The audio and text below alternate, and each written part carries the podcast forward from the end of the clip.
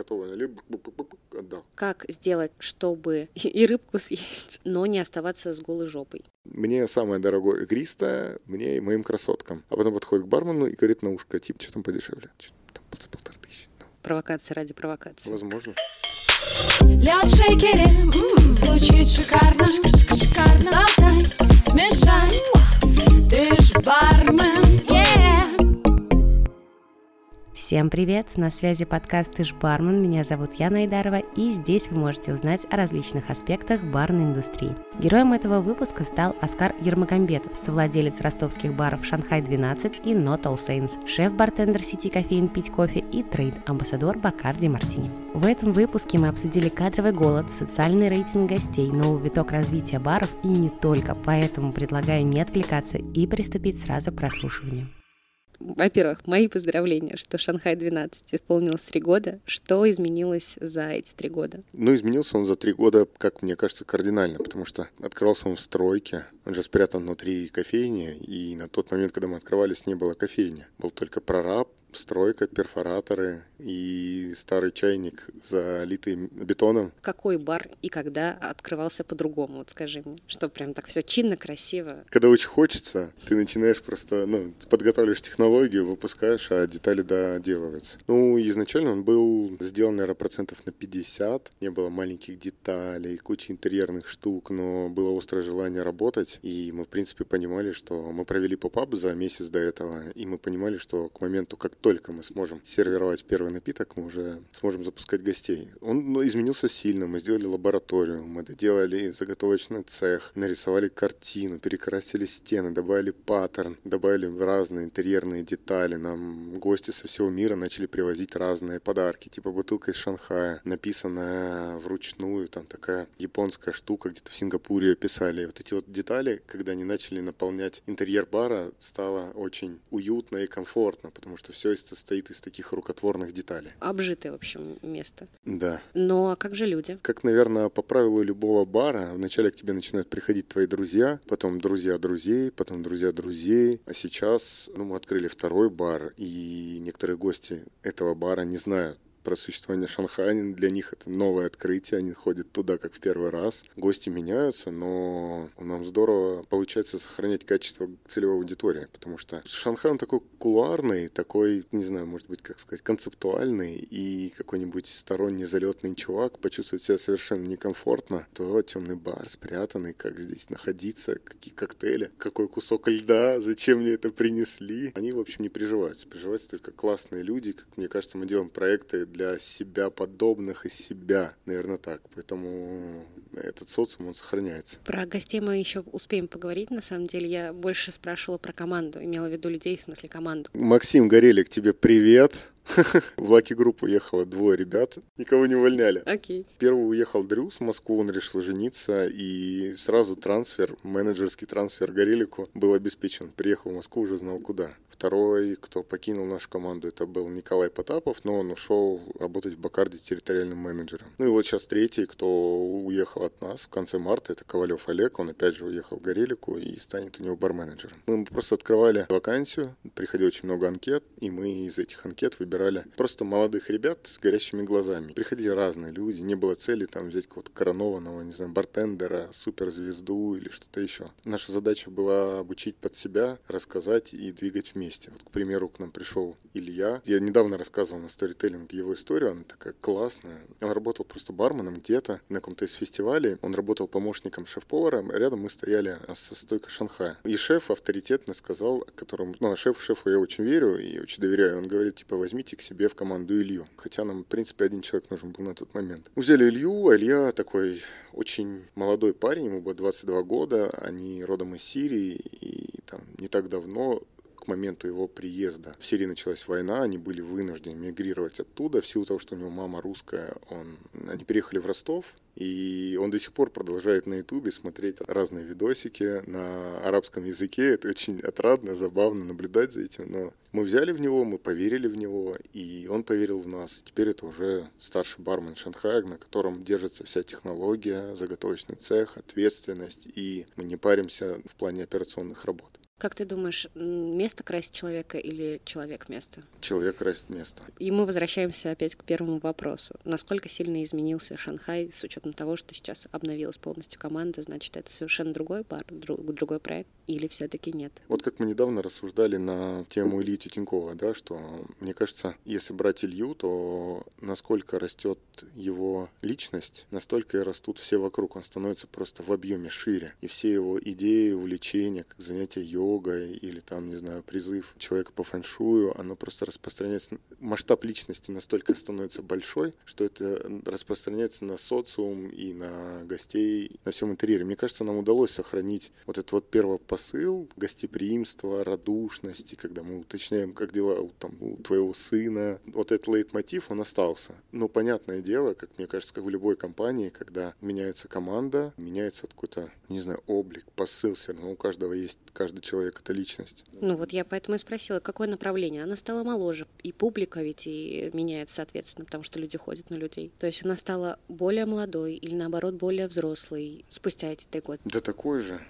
Такой же, правда. Ну нет же, люди же поменялись. Команда, да, гости, целевая аудитория, она сохранилась. И тоже настроение. Ты приходишь в пятницу вечером, и там также стоит галдеж, болтовня, все рады болтать с друг другом. Это точка социализации. Обидно ли или не обидно то, что все валят из Ростова? Очень много кто валит из Ростова. Да, я думаю, как из каждого региона все стремятся езжать в Москву. Конечно, обидно, конечно. Я Горелика до сих пор подтруниваю на эту тему. Что в Ростове ловить нечего? Или почему люди уходят? Почему такая текучка кадров? Даже не текучка кадров, а утечка мозгов. Знаешь, вот в России качественные специалисты уезжают за рубеж и там реализовываются. По сути, в барной индустрии сейчас происходит то же самое, только все уезжают. Уезжает в Москву, даже не в Санкт-Петербург, а в Москву. Да, это, конечно, обидно, потому что, ты вкладываешь свои силы, энергию, жизнь в человека, а потом это все, И что делать с этим? Уезжает. Ничего, радоваться за него. Правда, радоваться за него. Воспитывать как-то дальше, искать новые молодые умы, которые стремятся. А если такая потребность у молодого поколения быть сначала линейным персоналом, а только потом переходить уже на более высокие должности?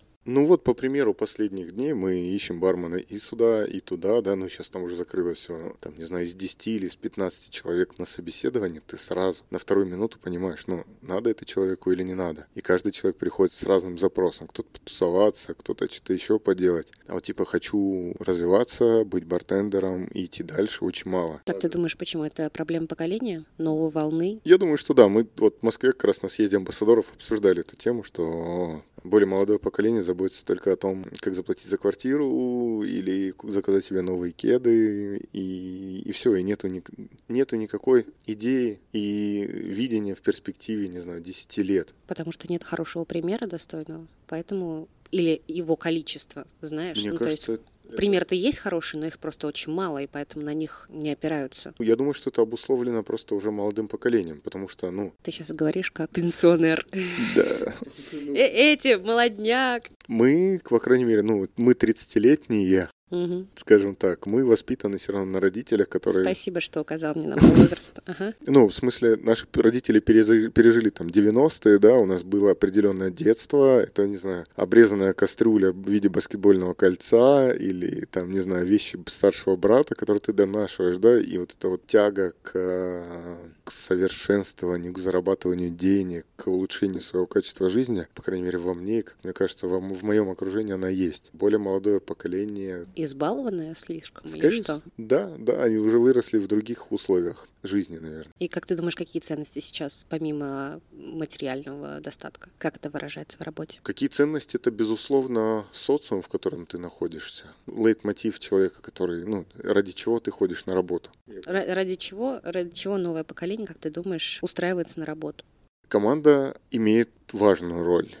По примеру Not All Saints мы видим, что здесь есть слаженный коллектив, и люди здесь проводят и выходные, и в Шанхае такая же история, и все выходные дни, потому что классно тусоваться всем вместе. Это история, наверное, про племя. Все сидят у костра, где есть вожак, и все вместе. Но сейчас общество индивидуалистов. Зачем человеку команда? И сейчас, мне кажется, ты работаешь в соло чаще всего. То есть, либо это очень маленький коллектив, то есть это не про команду ведь дело. Ну, то есть даже бары маленькие, то есть там нету необходимости, чтобы там работало, не знаю, 12-20 человек. Ну да, команда может быть и из 5 человек. Ну не знаю, да, если брать по примеру, ну таких самых передовых, самых классных баров, в каждом из баров есть команда. Возьми «Медные трубы», супер классная команда, еще с суперским диджиталом классно. Ребята, привет. Возьми вашу команду, да, то, что Артур транслирует, Family, Relab Family, что это, ну, какая-то семейная история. Дель Капитас, ну да, ну много таких примеров. Не подсказывай. Примера. Ты ходишь, потому что тебе важно твое окружение, и ты понимаешь, что ты не безразличен другому. Квалифицированный став, есть ли он или нет, как мне видится, возможно, это в моем информационном пузыре происходит, редеет качественный персонал. Я пытаюсь понять, так ли это и почему. Ну, так 100%. Потому что в Ростове сейчас, ну, сильная нехватка кадров, особенно обусловлена тем, что открываются еще летние площадки, и количество проектов растет. Чем это обусловлено? Может быть, люди... Потому что пенять на поколение — это действительно позиция старперов. Вот наше время было совсем по-другому. Поэтому мы и стараемся находить сейчас таланты молодые, у кого горят глаза. И кто я же не выводы быть. Спрашиваю, да. Я спрашиваю, почему, как ты думаешь? Хороший вопрос. Не знаю, наверное, это будет вопрос без ответа. Угу. Потому что есть объективная реальность, почему я особо тотально как-то не анализирую. Я понимаю свои задачи, понимать цели, к которым мы идем. И мы ищем такие горящие глаза, исходя из наших целей. А в тотальном разрезе, ну, хороший вопрос. Окей, вы всегда ищете горящие глаза, мы всегда все ищем горящие глаза. Но из-за того, что количество этих глаз уменьшается, что делать? Как их либо зарядить тогда, либо где найти эти кадры? С учетом того, что хорошие специалисты или заряженные ребята уезжают в другие города, в более развивающиеся или более развитые. Мы говорим о специалистах, которые приходят какого-то там нулевого левела. Или если нулевой левел, да, любого, то мы стараемся... Ну да, есть тут две категории. Или подготовленный специалист, да, или же просто горячие глаза, хочу быть бартендером и все. Из того, кто хочу быть бартендером, очень легко сделать подготовленного специалиста. В разрезе, не знаю, года или двух, или там 3 лет максимум. Но есть также и профессиональные бартендеры, которые работают здесь в команде. Новые у нас персонажи появляются. Ну, это, наверное, люди, которые разделяют с тобой какие-то базовые ценности. И они с тобой, потому что... Ну, как-то вместе вы движетесь по жизни в определенном, в одном векторе. Так же, как и там и с Олегом было. Ну, разница в возрасте увеличивается. То, что мы не молодеем, а ребята, которые приходят на линейные позиции, они все равно остаются, ну, плюс-минус 19-21 год в начале карьеры. Ну да, но у нас не такая тотальная разница. Это 8 человек. Со временем так это будет происходить. Поживем, увидим. Тебе будет 40 лет, а все равно будут приходить 18-летние ребята, понимаешь? Конечно, тогда... И тогда быть с ними на одной волне будет еще сложнее. Безусловно, тогда будут какие-то локальные командиры, угу, которые в разрезе того возраста, и с кем... И у тебя есть коннект, потому что не такая большая разница в возрасте, ну и у них есть коннект. Такие же идейные люди, как вот, например, Евгений Лыков, который сидит сзади меня. Тоже люди, ну, вокруг которых строится вся команда. Хорошо. Переходим к вопросу про гостей. Если ты не против, я процитирую тебя из одного интервью. Да. Мне очень понравилась эта фраза, я бы хотела получить пояснений. Можно ли говорить о специфике ростовской публики, той, что ходят в бары? Есть такое выражение, и если бы понты могли светиться, то в Ростове были бы белые ночи. Размер человеческого эго велик. У нас привыкли вести себя по-барски, что ли. Это пережиток 90-х. Он в городе востребован. Считаешь ли ты... Он в городе сохраняется. Нормальным такое заявление, в принципе, по отношению к гостям, которые вас кормят. Я ж не говорю про наших гостей. Я говорю в разрезе... В целом, публике. В разрезе общей целевой аудитории. Ну, общей целевой аудитории, которая очень платежеспособна. Наша аудитория — это миллениалы. Угу. Вот классический миллениал — это прям идеальный портрет. Фудис, миллениал, который путешествует, ездит, не знаю, надевает штанишки с подкатом, заказывает все классные... Неужели в Ростове такое большое количество...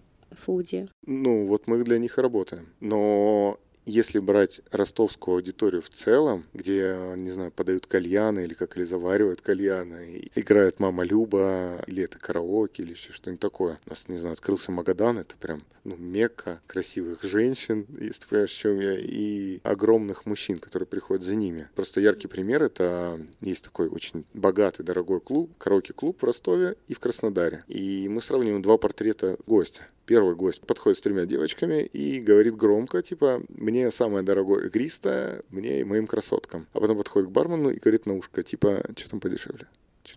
кажется, 1500. То есть он говорит много, а по факту это мало. И есть второй пример краснодарской целевой аудитории.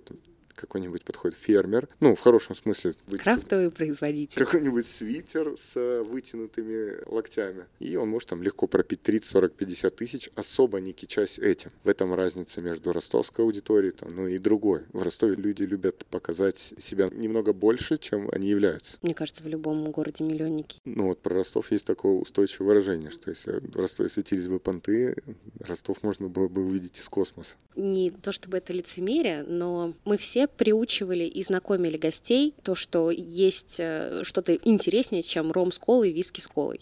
Странно слышать от гостеприимного человека такую цитату находить. Можно же построить диалог с гостем и показать, что окей, мы можем действительно налить тебе что-то подешевле, ну, более бюджетное, но это будет выглядеть шикарно. Ну, безусловно, безусловно. Ты знаешь, как почему, если коктейль без трубочки, и ты пытаешься его переубедить? Ты говоришь, это вкуснее. Да, конечно, потому что тебе работает органолептика, ну и доверьтесь мне, я давно этим занимаюсь. Я, безусловно, супер транслирую гостеприимство всем. И ребятам, с кем мы работаем, и гостям, да, но...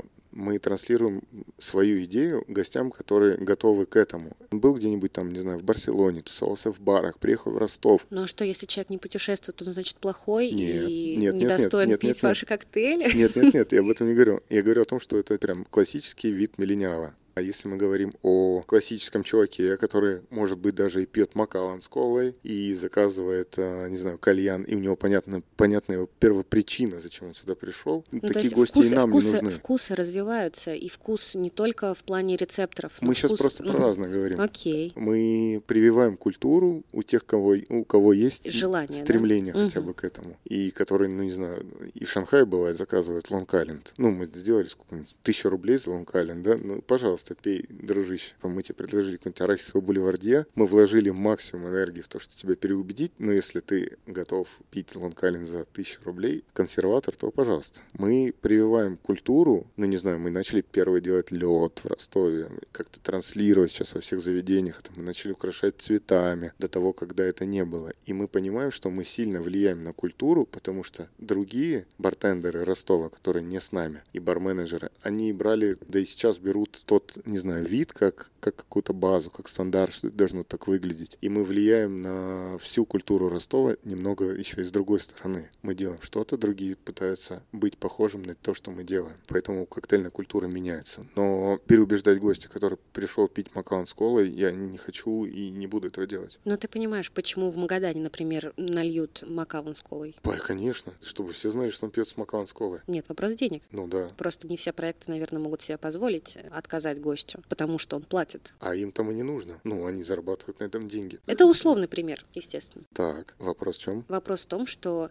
не все заведения, не все бары, не все команды могут себе позволить такой высокий уровень, который предоставляет и показывает Шанхай-12. Потому что им нужно платить за аренду. Всем нужно платить за аренду. Но есть инвесторы, есть авторские проекты. Но как ты думаешь, как сделать так, чтобы и рыбку съесть... Супер. И деньги заработать. Просто прекрасный вопрос. К слову, о, не знаю, финансовой модели Шанхая ни разу за 3 года, ну, и мы не берем пандемию, ни разу за 3 года не отработал в минус. Ну, то есть операционного убытка у него ни разу не было. И мы платим аренду, мы платим управляющей компании за то, что они подтирают за нами задницу, и платим очень много разным там, ну, компаниям, которые помогают нам осуществлять операционную деятельность. Как тогда этого добиться, чтобы не уйти в конъюнктуру, чтобы транслировать и свою идею, и свою мысль, и, возможно, даже отказывать гостям в чем-то, да, и переубеждать, и чтобы на это было и время, и силы, и желание, но не оставаться с голой жопой. Потому что все равно отсев происходит, потому что много отказа. Ну, много барьеров, скажем так, много фильтров. Да. Мне кажется, все зависит от уровня специалиста, который работает в баре, будь то барменеджер, не знаю, баровладелец, управляющий или кто-то. Яркий пример. Есть 2 ресторана Гинзы у нас, и барменеджером стал наш парень, который с нами работал здесь, в Шанхае, в Not All Saints. Это коммерческие проекты Гинзы, где тоже есть Макаллан с колой, и молодой парень, который не работал барменеджером. Но он сейчас пришел туда, заказал посуду, как у Большакова. Пускай он еще недостаточно опытный, чтобы генерить свои идеи, да, но он качественно берет много разных идей, постоянно экспериментирует и несет культуру. Не культуру в коммерческие гинзовские проекты. Вопрос только об уровне и желании специалиста, который этим занимается. И, к слову, ну там, не знаю, о том, как заплатить аренду или что-то еще. Вот ребята из 101 Project, да, яркий пример тому, что можно, может быть красиво и офигенно при нормальной себестоимости. Вопрос только в уровне образования специалиста и все. И я уверен, что даже в какой-нибудь high-volume баре, ну, не знаю, можно подавать обесвеченные виски с колой, там Валера Плихт тому подтверждение, там ну, много что рассказывал, как они подают. И это будет здорово, это будет нести культуру, обучать гостя, у гостя будет формироваться какой-то, ну, стандарт, как должен выглядеть коктейль, и приходя в другие говно-бары, он уже будет... Чувствовать разницу. Ну, конечно, он будет понимать, за что он платит деньги.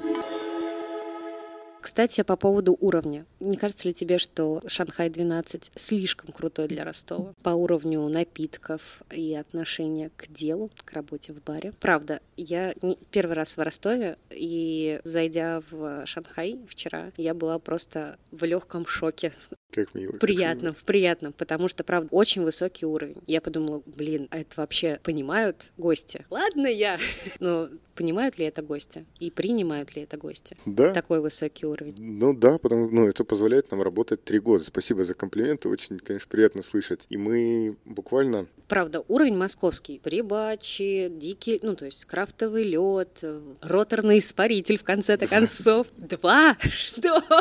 Что? И это все происходит в Ростове, понимаешь, где вот соседняя дверь — это Магадан, в котором происходит вот ситуация, про которую ты мне рассказал выше. Да, и у меня есть отличная мысль на эту тему. Мы вот несколько дней назад как раз долго говорили на эту тему с Гореликом и с Числовым. Привет, мои любимые друзья. Мы думали на тему, ну вообще на тему жития, бытия в этой стране и вообще как может ли ремесленник развиваться в других странах в перспективе там какой-то миграции, допустим, или еще чего-то. Мы ездили, ну, не знаю, каждый из нас побывал во многих разных барах мира, в том числе входящих за Best 50. И мы точно понимаем, что, не знаю, взяв Шанхай, скопировав, ну, точнее, взяв вот так вот, собрав это все в один контейнер, перевезя куда-то, делая то же самое в другом городе, все это будет тоже супер здорово. Неважно, где ты находишься, делай просто свое дело хорошо, и это тебе воздастся.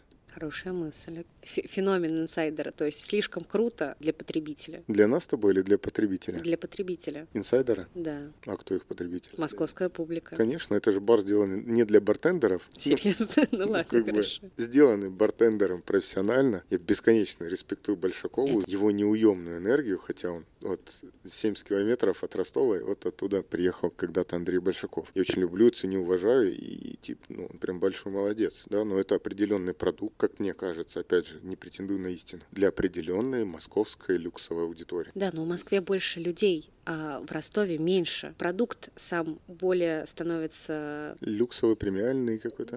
Это само собой. Я к тому, что количество потребителей этого продукта меньше и так в разы. А тут еще как бы уровень высокий. Еще один фильтр происходит у потребителя. Да, но мы нашли своего потребителя. Мы изначально, когда делали поп-ап, мы понимали целевой портрет потребителя. И мы четко метили в этого потребителя. Мы его нашли и заслужили их сердечки. И они с нами. И мы открыли второй бар, пускай он был там во времена ковида, ну, практически закрыт, да, но сейчас это набирает большую энергию, большие обороты, приходит больше гостей, и просто, ну, это второй бар про другое, там, про спикизи, про миксологию, здесь больше про танцы, кураж и дурачество. Но мы нашли это, и, как мне кажется, коктейль в Шанхае стоит 420 рублей, коктейль по городу стоит 450 рублей, ну, супер в сегменте средней цены по городу, но за это ты получаешь больше гостеприимства, больше качества, какую-то сумасшедшую атмосферу, проваливаешься во времени. Мы нашли его. Он нашел нас, мы нашли его. Еще немного про технологии. Искусственный интеллект. Получилось ли что-то с этим разработать, то, что ты планировал и о чем рассказывал, или нет? Это длительная работа. Она в разрезе нескольких лет. Благодаря технологиям у нас получилось написать бот. Это бот, это не просто телеграм-канал, это еще и бот, который собирает информацию. Это CRM-ка, в которой мы можем делать рассылки, у меня есть там доступ. Давай для слушателей чуть-чуть еще вводную часть добавлю, что ты этим занимаешься самостоятельно. Да, у меня есть супер классный чувак, Сережа, который помогает мне в этом. Мы написали бот, в боте количество человек растет, и там уже порядка 3500. Это супер живая аудитория. Ну, это прям люди, которые прошли регистрацию и получили карту там в Apple Wallet или в Wallet Passes на Android. Это позволяет нам сейчас пушить информацию прямо в телефоны, через пуш-уведомления. Мы научили камеры считывать лица. Софт уже прописан. Камеры откуда? С телефона? Да любую камеру, любую. Не с телефона, а любая камера внешнего наблюдения, которая есть. Мы ее научили. Это сейчас не работает еще. Это все написано только. Камера определяет практически 99% случаев. Ну, то есть ты заходишь, и тебе Яна, чик-чик-чик-чик, и там твой профиль. Ну, где-то в системе есть. Мы хотим это все докрутить до момента, когда тебе не нужно будет оплачивать... Здравствуй, 1984, да? Да, или черное зеркало. К этому все идет, и это неизбежно будет. Вопрос просто, ты на гребне волны или ты затянешься за волной. Идея в том, чтобы впоследствии, конечно... Ну, ты приходишь в бар, тусуешься, уходишь, тебе не надо рассчитываться, не надо ничего делать. У тебя просто есть личный кабинет, в котором привязана твоя карта, тебе приходит официальный там чек, и, короче, ты это все получаешь. Дальше мы хотим ввести систему социального рейтинга, чтобы мы оценивали гостей, гости оценивали нас. Это позволит нам очень хорошо фильтровать народ. Здесь, если Шанхай он камерный, то... По какому критерию будет судиться, хороший человек или плохой? Ну, сколько он оставил чая? Нет. Он буйный, он грубиян, он... Да, но он в один день может прийти с хорошим настроением. И кто мы вообще такие, чтобы говорить, это хороший гость, а это плохой гость? Это же наш домик, это наши правила. Можно ходить в разные бары, это наш домик. И мы хотим здесь следить за безопасностью наших гостей. Для нас это очень важно, чтобы, не знаю, наши суперкрасивые девочки, кто приходит, чувствовали себя комфортно. Не чувствовали на себе кучу взглядов, таких, гиен, которые сидят и ждут, когда они их скорее покусают и заберут с собой. Наша задача создавать здесь какой-то комфорт. А если ситуация будет наоборот, например? Ну, то есть девочка, которая такая ищет своего... Да пускай, другие мы только рады, пускай. Почему так? Что-то сексизмом попахивает, да. Здрасте. Ну, в общем, идея здесь обеспечить комфорт. И в дальнейшем мы хотим вообще, в идеале, когда мы допилим эту всю систему, чтобы ты подходишь к бару, дверь закрыта, ты просто дергаешь ручку, кому-то она открывается, кому-то она не открывается. К слову, об этом социальном рейтинге у нас случился один раз здесь курьезный случай. Один диджей, он играл здесь, диджейка стоит в зале, и в какой-то момент один чувак-гость, которому не нравилась музыка, по окончанию сета просто подошел и ударил его. Но это ведь может произойти и с человеком, у которого высокий рейтинг. Опять же, просто потому что, Он нам не нужен, нет. Нет, ты понимаешь, да? Да. Он классный, все супер. Да, но... а потом бац, и резко вот именно сегодня произошел факап. От этого никто не застрахован. Так же, как и человек, который буйный, шумный и так далее, может вырасти, видя и находясь в классной атмосфере и понимая, что это не работает здесь так, потому что персонал, люди, которые рядом с ним сидят, они влияют на него. Мы же социальные существа, и поэтому на нас влияет атмосфера. А так ты, получается, отсеиваешь, по твоему мнению, шлак, и он где-то тоже должен собираться. И тогда о каком росте культуры и питья в том числе, и отдыха может идти речь, если ты говоришь, вот ты нет, а ты да. Надо хорошо знать ростовскую... мы живем на Кавказе. Это как бы обусловлено этим. И это очень важная здесь задача, чтобы не приезжали к тебе гелендвагены с какими-нибудь чуваками. Как мне кажется, если ты какой-то в меру осознанный человек, если ты, перебрал алкоголь или что-нибудь еще в компании своих приятелей, друзей, ты не имеешь права никакого. То есть есть прям маркеры, после которых человек не будет заходить сюда. Этому чуваку, который совершил этот курьезный случай, запрещен вход и сюда, и в Шанхай. Мы его не обслуживаем ни там, ни там, потому что я считаю, что рукоприкладство — это последнее, что может быть. Система социального рейтинга — это для того, чтобы устранить вот эти все суперкурьезные случаи. Это не какая-то оценка гостя, сколько чая оставил и сколько денег оставил. Мы будем, наоборот, собирать их предпочтения, что, если человек любит, например, пить негрони, а мы сделали какой-нибудь, Тогда зачем устраивать отсев? Классно собирать данные о человеке. Я сама работаю в месте, в котором у каждого гостя постоянного есть своя анкета, с любимыми рецептами напитков, какими-то особенностями и так далее. Но это для того, чтобы в любой момент человеку сервис предоставить, а не так, что вот ты плохой, а ты хороший. Разный подход. Я вот к этому веду. Мне просто интересно. Я не обвиняю ни в коем случае. Это бар тусовочный, который открыт. У нас здесь стоят стражники на входе во главе с фейс-контролем. И ростовскую аудиторию нужно понимать, особенно ночную тусовочную. Здесь работает правило: ложка дегтя портит бочку меда. и одна ложка дегтя может негативно повлиять на восприятие бренда. Ну, типа, да там люди какие-то стрёмные, или там какие-то, не знаю, в урагане чуваки, и у классного гостя, который любит классно тусоваться, отпадает желание посещать такие места. Качество целевой аудитории всегда должно сохраняться. Это самая сложная здесь задача для нас — сохранять качество аудитории. Поэтому мы придумываем такие разные инновационные, не знаю, технологии. Что ты думаешь по поводу проекта «Ши»? Ты наверняка о нем слышал. Слышал. Мы просто, да, возвращаемся к разговору об искусственном интеллекте. Каждый хайпует на чем может. Но это ведь тоже искусственный интеллект. Ну, то есть у нас тоже была идея отдать нейросетке, типа, набор продуктов, ну, по формату, как на foodpairing.com, типа, отдать ряд продуктов, и чтобы он сметчил идеальные сочетания. Потом отдать шефу эти идеальные сочетания, он доработает это все до тако, и мы это все преподнесем как тако, которое придумала нейросеть. Да, ты просто рассказывала про то, что вы хотите сделать эту нейросеть, разработать. Вот я, когда слушала, думаю, это же, по сути, «Ши» Москвы. И вот мне интересно, как ты относишься к этому проекту, как... Без оценок еще. Без имен и так далее. Вот просто как проект, эта идея. Ты вдохновился проектом «Ши» или нет? Или это самостоятельная какая-то история? И в чем смысл? Ну, я там внутри не был еще. Угу. И я видел только все посредством соцсетей. А так, если это работает и приносит деньги, то это имеет место быть. Это не хайп ради хайпа? Возможно. Провокация ради провокации. Возможно. А зачем тогда вам это делать? Это же работа. Мы отказались от этой идеи. С придумыванием тако отказались. Но я до сих пор верю, если бы мы это сделали, то это бы просто приобрело большой бы хайп. Но это, опять же, ты рассказываешь о том, что в Ростове надо быть осторожным по пятницам вечером. И все это граничит с разработкой нейросетью, которая придумывает тако. Возвращаемся к вопросу об уровне. Ну, то есть, не слишком ли это высокий уровень для Ростова? Делать такие проекты и движухи. Запоминаю тех, кто был первый. После «Ши» будут открываться куча ресторанов с искусством. Всем уже будет, ну, как-то это все безразлично. Ну, и в случае «Ши» молодцы, что они это используют. В случае с нами мы просто, ну, как-то решили, что можно и по-другому делать. Хорошо. В какую сторону будет еще разрабатываться? Или только останавливаетесь на вот этом фейс-контроле, скажем так? Ну, сейчас задача... Ну, фейс-контроль — это как одна из опций. Сейчас просто основная задача будет связать это все с Айкой, Кипером и другими системами. Та же самая система, что есть у вас, только оцифровизована. Чтобы мы, не знаю, залили, ну, образно говоря, бочку какого-нибудь Негрони, отправили всем любителям, что мы сегодня распечатаем ее, и собрали аудиторию любителей Негрони. То есть это более тонко настроенная работа с аудиторией. С данными, скажем так. Да, угу. Да. Ну, это большая база данных и работа с гостем.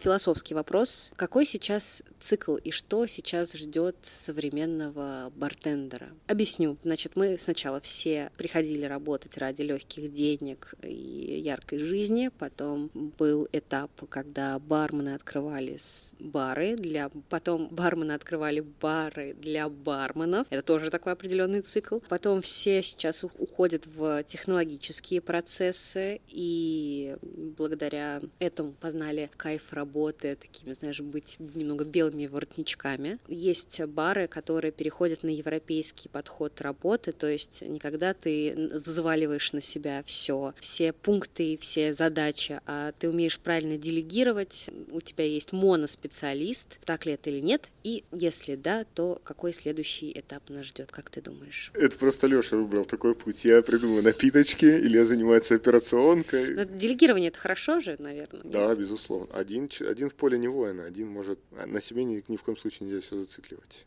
То ждет. Какой, как ты думаешь, следующий этап? В развитии индустрии открылся недавно в Москве бар, японский бар. Батлер. И это, конечно, эстетика. Ты был там? Нет еще. Я слышал вдохновленные рассказы Числова и Горелика про это. В этом мы, мне кажется, с прибэтчами и со всеми этими историями, с делюциями, с готовыми коктейлями в бутылке немножко заигрываемся. Да? Ну, как это опять же, я не претендую ни в коем случае на истину. Это хорошо. Это позволяет ускорять процессы, зарабатывать деньги, быстрее сервировать напитки. Но вот сама эстетика бартендера, она немножко теряется, да, из-за того, что ну, готово налил, отдал. Да какая разница, это чистое бухло или коктейль уже заготовленный? Какая разница? Ну да, ну что нету в этом какой-то эстетики смешивания и прочего-прочего. Ну раньше тоже все пили просто old fashion, не так долго готовится, так что просто одно сменилось другим. Этикетки поменялись и градус снизился, вот и все по сути. Ты берешь смесительный стакан, стеклянный, красивый, ты кладешь туда несколько глыб льда, ты выставляешь бутылки, это все на какой-то, не знаю, на тряпичной штуке, в общем, можно вечно смотреть на три вещи, да, и как работает другой человек. За это ты тоже любишь бар, потому что ты видишь, как другие люди работают, да? Да, и когда он работает безупречно, спасибо Виталию Колпину за то, что он учит людей делать это безупречно. В этом есть своя эстетика. Ты, мне кажется, можешь просто с открытым ртом наблюдать за тем, как он готовит. В этом есть эстетика. Итак, что происходит в Батлере, да? Да, ну это вот прям классический бар, где бартендер перед тем, как приготовить тебе напиток, выставляет все бутылки и начинает смешивать. Да, это долго. Да, это как-то сложнее, чем просто... То есть такой back to the roots. Ну, а всегда история идет по витку. И мне кажется, это... тоже как будет небольшое ответвление. Плюс также будет небольшое ответвление баров, какое-то развитие баров, в которых все коктейли супер забутылированы. И это по типу какого-нибудь винного гастробара, да, Большаков тому яркий пример, да, где просто тебя налили, чик-чик-чик, но бутылка красиво оформлена, и гость видит этикетку чего-то крафтового, что сделано в этом баре. Развиваться технологии будут ли еще, не знаю. Мне кажется, Тони Канильяро заложил огромный труд, который докатывается. Но, по сути, в его книге практически все есть, что можно применять. Вопрос просто, пользуешься ты этим или нет.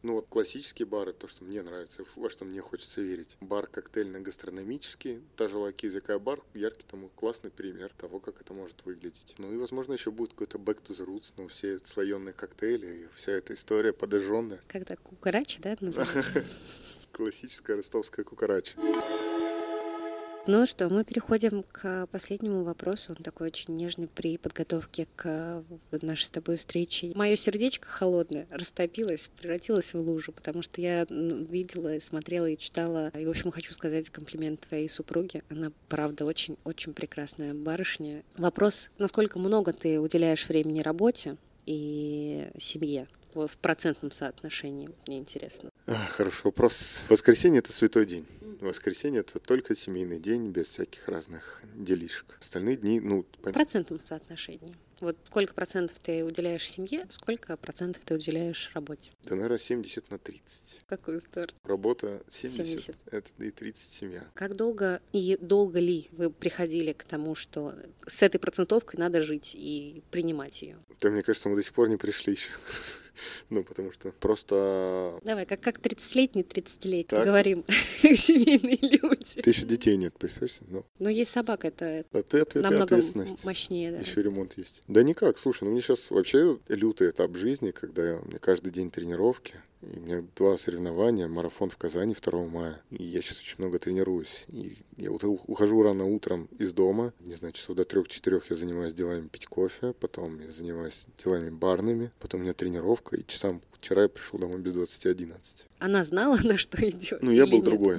Мы с ней познакомились... Еще до того, как открылся Шанхай. Да, это было 8 лет назад. Даже больше. Я только начинал заниматься... И как долго вы понимали, что хорошо, сейчас такой этап, и этому этапу он будет, наверное, очень долго? Я до сих пор, наверное, понимаю. Потому что, не знаю, я расту, и мои дела растут, и моя загруженность растет. Я, не могу делать, как другие люди. Я работаю 4 часа, это мои лайфхаки, и потом занимаюсь пробежками, собачкой, домом. Я так не умею, не научился еще. Я работаю нон-стопом. И даже ночью, в час ночи могу, я думаю, всем это дело. Потому что, время такое обусловлено, экономическая ситуация в стране такая, что... Да и вообще, время, общество, оно настолько разогнано, что если ты останавливаешься где-то, то потом тебе нужно очень много времени потратить, чтобы догнать других. Поэтому лучше бежать в этой первой... Но она согласна с твоим режимом или нет? Я уверен, что ей хотелось бы больше времени, чтобы я проводил дома за какими-нибудь,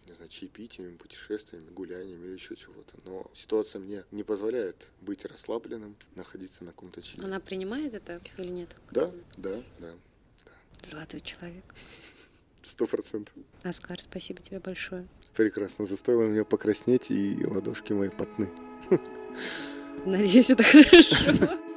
Спасибо огромное, что дослушали этот выпуск до конца. Контакты Аскара ждут вас в описании. Там же вы найдете ссылки на телеграм-канал «Тыш Бармен» и мои соцсети, поскольку одним подкастом проект не ограничивается. Ваша поддержка оценкой и лайком сейчас важна как никогда. Также буду благодарна репостам и комментариям, ведь таким образом вы помогаете проекту не останавливаться и развиваться. Еще раз огромное вам спасибо. Это был подкаст «Тыш Бармен» и я, Яна Айдарова. Обнимаю вас крепко и услышимся совсем скоро. Пока-пока.